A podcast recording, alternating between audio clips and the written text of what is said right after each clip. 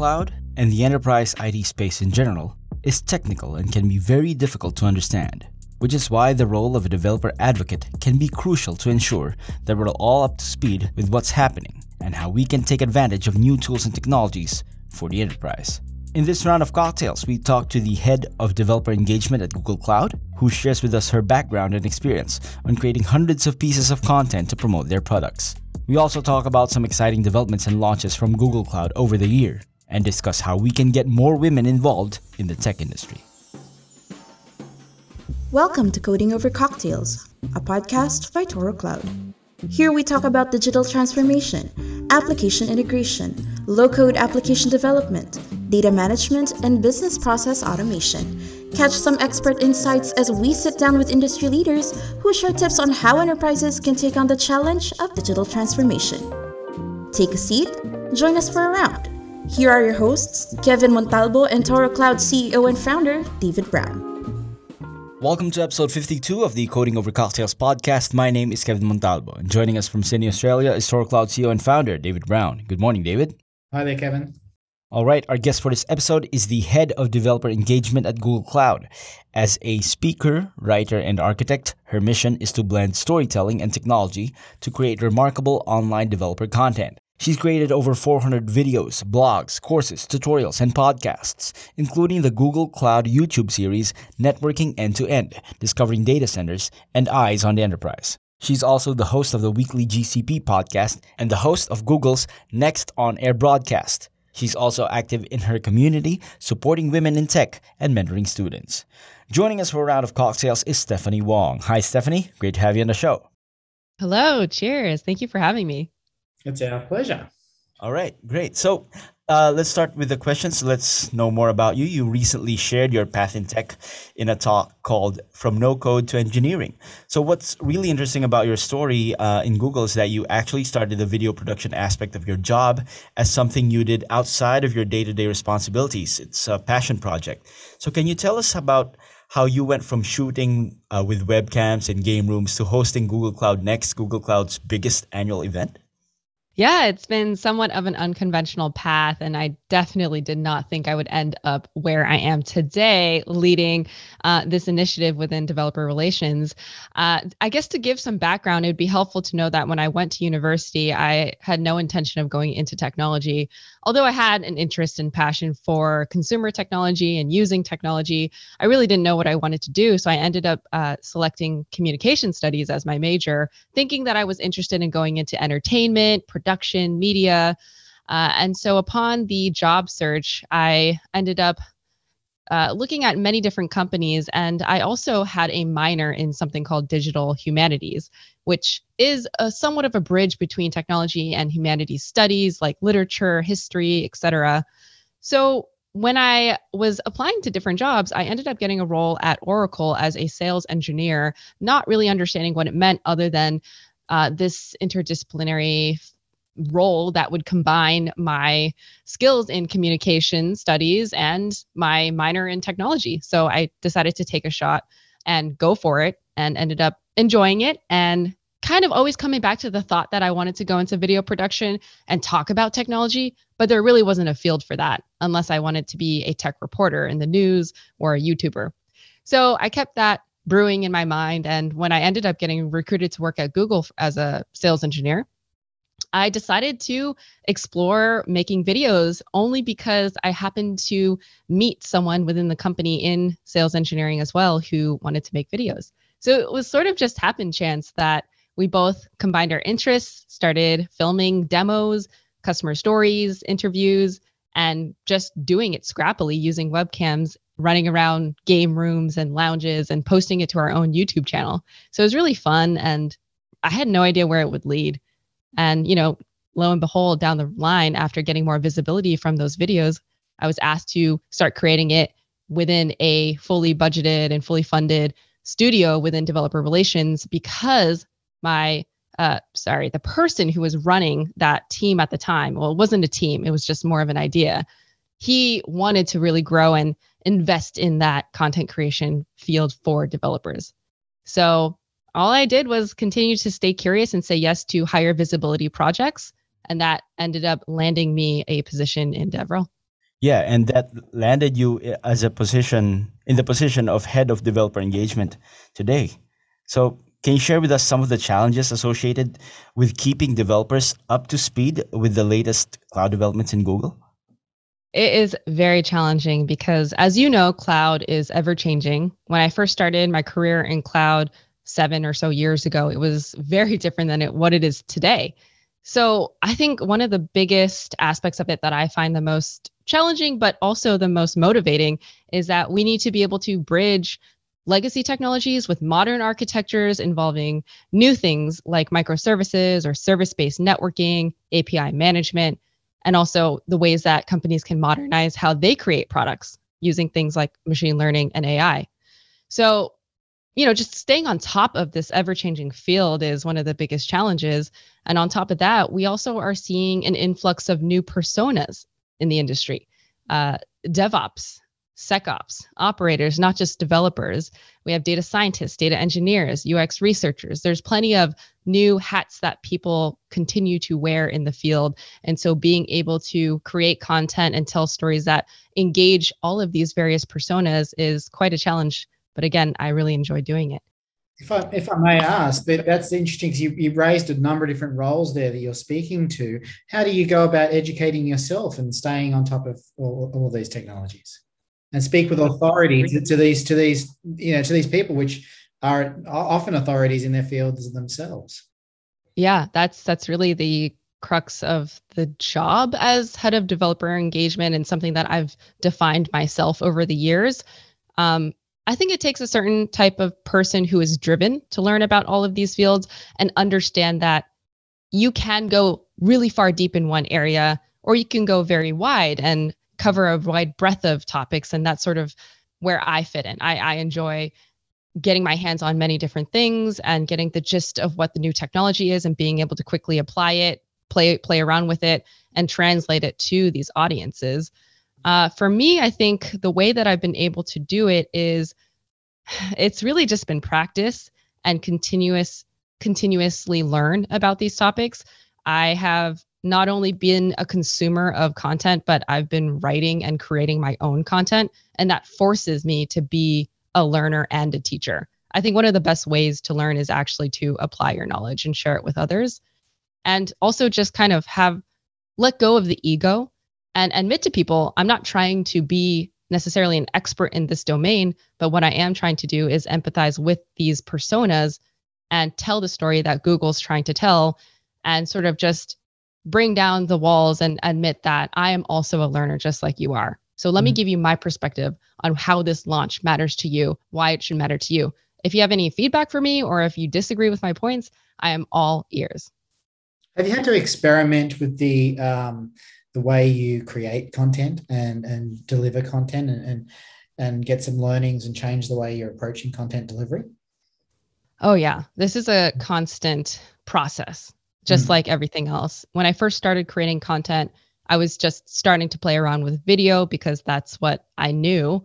But as times have changed, I also learned that people's learning styles vary dramatically from one person to another, mm myself included. I am both an audio and visual learner, and I can also read pretty quickly too. But you know, we all have our preferences. On top of that, we're seeing so many new SaaS tools and platforms, subscriptions and services so we really need to stay on top of tapping into these channels, even TikTok, for example, because that's where our audience lives. So over the years, I've really needed to hone in on my delivery of content that's optimized for these channels. The way that I tell stories through video is very different than the way that I tell stories through podcasts or the way that I tell stories through social media. And mm. so you know, it's easy to spread yourself really thin across them. I think there's a way you can get really good at delivering content. But another way that I've found to be more sustainable as a content creator is let's think about the problem that you're trying to solve for your audience, whether it is a data scientist or a developer, and create something that's truly solving their pain point. And then figure out a way after that to essentially distribute that content across mediums can you tweak it just a little bit so that you can make the podcast into a video or can you make it split it out into chunks and make it optimized for social media Mm. So I think there's a way, there's like tricks to it that you can reach the widest audience. I might be showing my age here, but uh, given your audience is uh, engineers and architects, uh, are they listening to it on TikTok? uh, well, I actually don't use TikTok as much as I have just talked about it, to be honest. Right. But I think there is definitely an audience there. I was mentoring someone last month who just started out in her in her career and she got hired at Shopify as one of their first developer advocates. And the Mm. reason she got hired is because she had a growing audience on TikTok. She just did it just for fun, basically. Mm. And she would make funny skits on TikTok about web design, web APIs, etc. And Shopify essentially tapped her on the shoulder and say, "Hey, we want you to do that, but for Shopify." And you know that just goes to prove that we're seeing a whole flurry of people, creators, leaders that are essentially organically growing their careers and their audiences. And so it's clear to me that yes, there are people on these new platforms and they are watching and they are listening. I'm pretty sure David's gonna create a TikTok account right after this. I, I, I I remember we had a guest uh, over a few months back who who also had the same story. He was a developer advocate at MongoDB, and he he's he's now creating uh, TikTok videos, funny TikTok videos, and sharing them all over Twitter and Instagram. Yeah. And, and also, uh, I remember like uh, Twitch becoming this really engaging platform, not only for gaming but also for like developers who want to showcase their um, their products and you know build tutorials and stuff like that. And it's interesting that, our, our the way we started this podcast was not dissimilar. Actually, Kevin approached me, and said, "Oh, we've got that recording studio which we've got back there, which we built for writing tutorials and stuff. Would you mind if I recorded a podcast?" he, he wanted, he really just wanted to use the equipment and had done some recording stuff in the past. And uh, like like you, it became a fully resourced, dedicated area within our organization. Can we talk about some of the product launches that you've uh, done recently? Um, one of them is Vertex AI. You announced it a few months ago now in May. Um, it's a unified machine learning platform. Uh, so, how did what when what role does it play in machine learning? Google's had machine learning capabilities for quite some time. So, what is this new one, and how does it um, uh, work with the existing machine learning uh, tool sets available at Google? Yeah. So just to give some background on it, back in 2018, we released a product called AI Platform, and that Mhm. included training, prediction, data labeling, along with managed notebooks as well. Uh, and it ha- handled all of the steps that you needed for a complete machine learning workflow from sourcing data to managing models and versions. And then alongside that, we also had a popular auto ML offering set like Auto ML Vision, Video Intelligence, Natural Language API. And so those were essentially pre trained models from Google to help you get started right away. So the feedback since then that we've gotten is that data scientists have been grappling with the challenge of manually piecing together ML point solutions. And this increases a lag time in model development and experimentation and it kind of reduces the number of models making it into production. So, Vertex AI was announced this year to bring together Google Cloud ML services under one unified uh, UI and API to simplify the process of building, training, and deploying these models at scale. So, you get AutoML and AI platform in the same underlying infrastructure, data models, you know, you can either go the path of using AutoML or you can train your custom code, but you get one central model repository and experience. So that's sort of the idea behind it from the feedback that we've gotten from the community. Um, and so the goal here is that you know you kind of have this choose your own adventure book so that you can decide whether to train your own models, use AutoML, BigQuery ML, and still end up with a productionized model at the end of the day. Meanwhile, your hands never leave these same bound pages of the book essentially.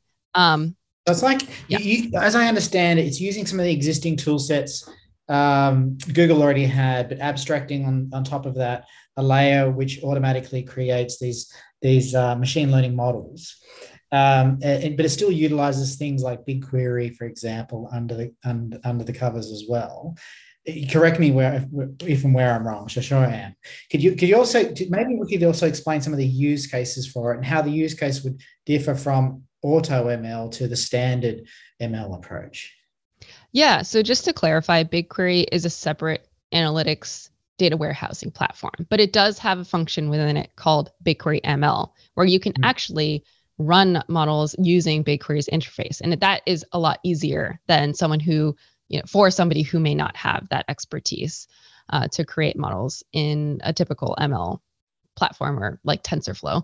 So mm. yeah, so just to describe the use cases, um, well, there are some key features that Vertex AI has, like deep learning VM images, so the infrastructure side of things. You also get Vertex notebooks, Vertex data labeling, so you can have a human labeling service to make things sped up for you and easier explainable AI to help you give get you insight into your model's performance, um, Vertex pipelines to create more um, operationalized process in creating your models.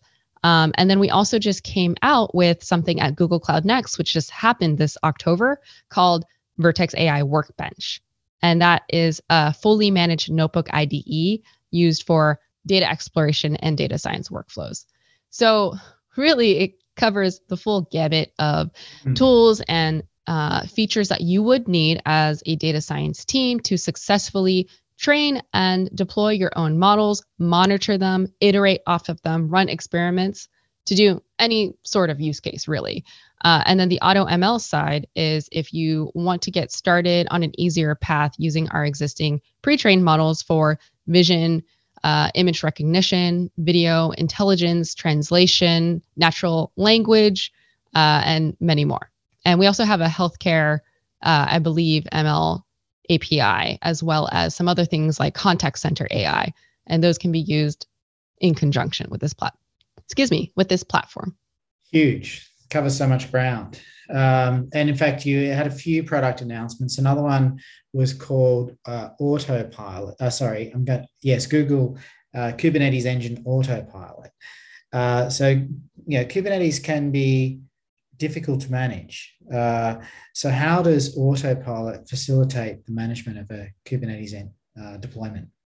Yeah, so this was one of our most exciting announcements of 2021 as well. GKE Autopilot, as you mentioned.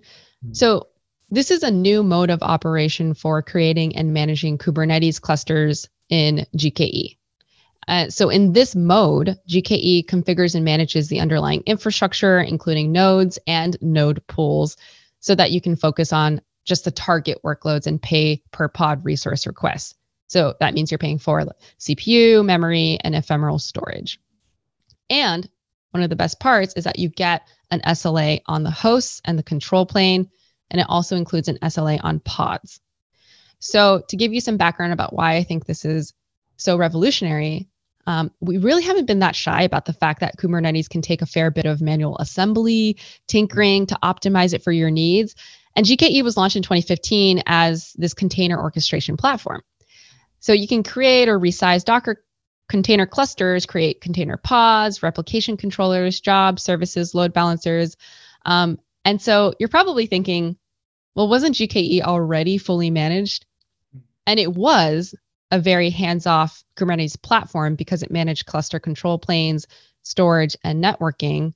Um, but this was really great for companies with operator teams who wanted to make their own decisions on node configuration and cluster size and auto scaling and things like that.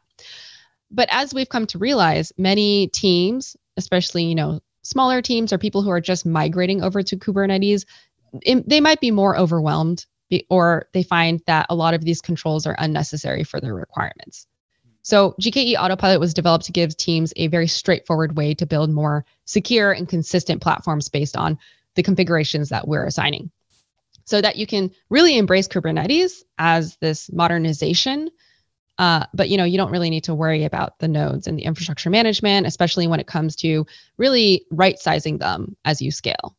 I think, the, as you say, it's probably one of the most exciting aspects of the product announcements because, from our own experience with deploying deploying uh, integration infrastructure and uh, API infrastructure, which is often deployed on Kubernetes, that management headache is just something they don't want. Yeah, can do without.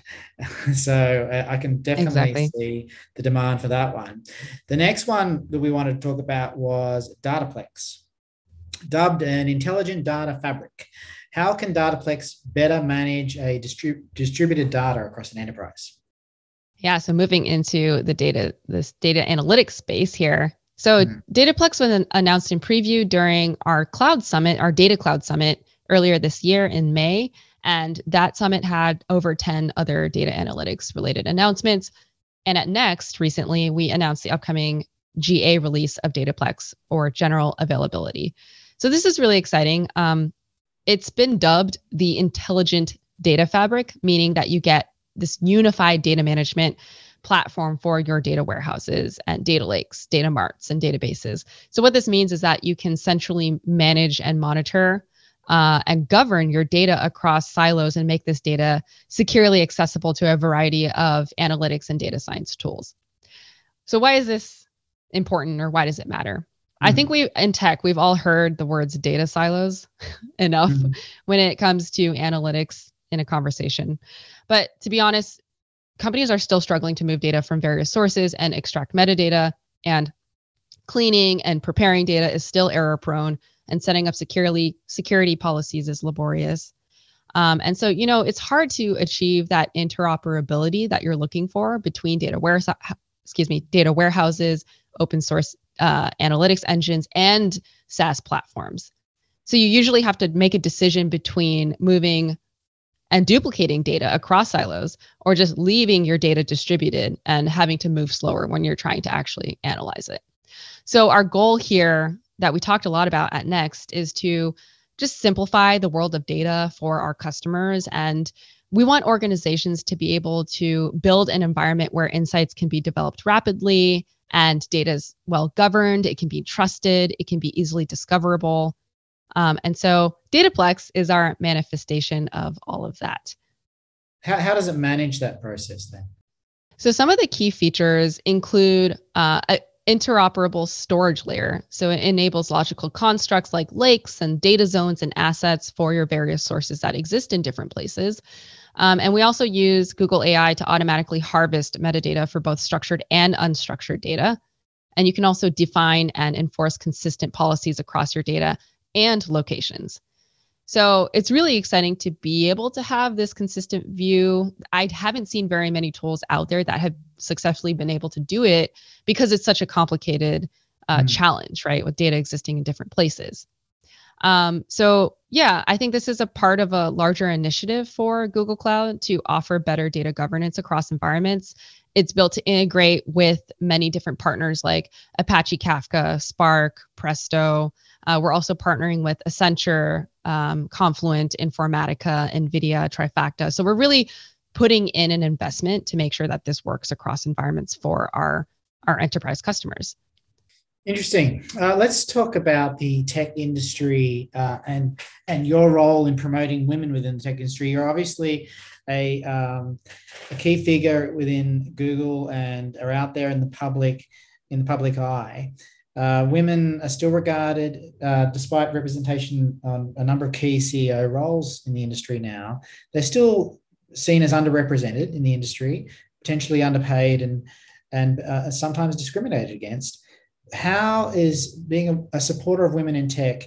Um, what can we do to address this uh, representation of women in the industry? Yeah, I, I agree. I think women are underrepresented in tech and in STEM related positions like computer science. Um, I have colleagues who were the only woman in their CS department in college and often felt isolated, which makes sense why retention for women in those departments can be low. Uh, and, and yes, discrimination in tech is real due to things like this idea of bro culture sometimes, or even microaggressions that may happen in the workplace.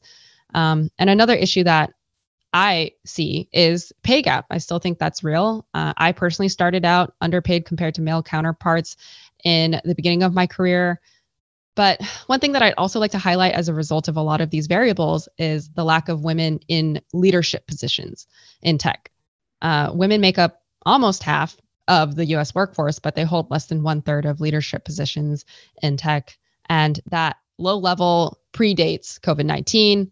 And since the pandemic started, I think it's become even more pronounced due to, you know, increased burden of family and childcare and things like that. So, just based on my experiences so far, I think I have been uh, somebody who really believes in representing interdisciplinary backgrounds in tech. I, for one, have made it into engineering and a very niche role at that that combines hard and soft skills. And I think that's in large part due to me continuously celebrating my varied background in communications and my passion for technology um, and and many and you know even just my interest in performing and dancing outside of of work. So i think one thing we can do is really encourage people to go for stem or go for other functions in college and in their careers even if they don't think that they're the perfect mold or conform to the stereotype of those roles in tech and on top of that we have other roles like business roles architects program managers ux researchers consultants and more so i think we really need to encourage women to go for those roles, even if they seem like they have a different background.